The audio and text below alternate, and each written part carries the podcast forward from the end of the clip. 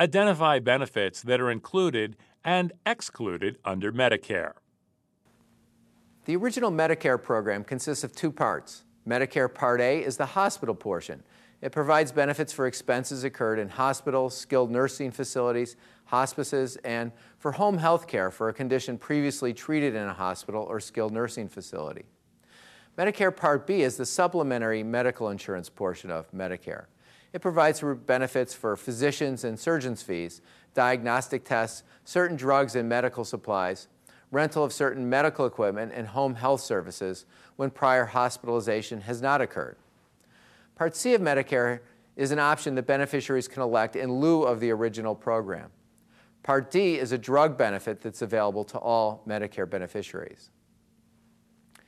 Medicare Part A is available at no cost to most persons age 65 or older. Those individuals who are not eligible may voluntarily enroll by paying a premium. Any person enrolled for Part A of Medicare is eligible for Part B. However, a monthly premium must be paid. Medicare Part A pays for inpatient hospital services for up to 90 days in each benefit period. A benefit period begins the first time a Medicare recipient is hospitalized and ends only after the recipient has been out of a hospital or skilled nursing facility for 60 consecutive days. A hospitalization after that 60 day period then begins a new benefit period. There's no limit on the number of benefit periods a person may have during his or her lifetime.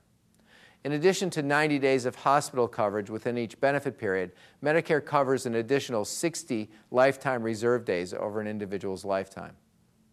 Services for Part A hospital benefits include operating expenses, a semi private room, meals, nursing facilities, social services, use of hospital equipment, rehabilitation services, and diagnostic testing. In many cases, a patient may no longer require continuous hospital care, but may not be well enough to go home. Consequently, Part A provides benefits for care in a skilled nursing facility. If a patient can be treated at home for a medical condition, Part A will pay up to the full cost for up to 100 home visits by a home health agency. However, the visits must occur after a hospital or skilled nursing facility stay. Hospice benefits are also available under Part A of Medicare for terminally ill persons who have a life expectancy of six months or less. Medicare Part B provides primarily for doctors' expenses. These include physicians' fees and surgeons' fees. It also includes a number of other diagnostic and therapeutic expenses. There are numerous medical products and services not covered by Part B, some of which represent significant expenses for senior clients. They include custodial care, cosmetic surgery, most dental care, eyeglasses, hearing aids, and orthopedic shoes. Medicare Part D is a voluntary prescription drug benefit available to all Medicare beneficiaries entitled to Part A and enrolled in Part B. Individuals can choose from a wide range of private plans, each, each which can set its own premium. Each plan will develop a list of covered drugs. Although all prescription drugs do not have to be covered, a plan must cover at least two prescription drugs in each therapeutic category and class. All plans must provide a reimbursement schedule that meets the federal minimum. Now, many plans provide more generous benefits than the re- minimum required. For those with significant drug expenses, purchasing a more generous plan with a higher premium may be the better choice as it can result in lower total out of pocket costs. Planners should also be aware that clients can avail themselves of expanded coverage by either electing Medicare Part C, which is the managed care portion of Medicare, or by acquiring a Medicare supplement policy. Under Part C of Medicare, participants may now elect to have their Medicare benefits provided by a managed care plan.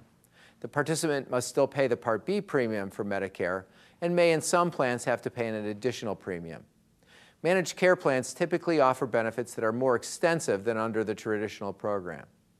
In exchange, however, the participant is limited to a particular network of providers.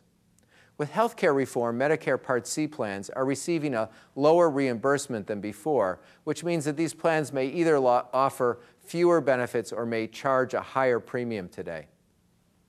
Another option is to purchase an insurance policy that supplements Medicare.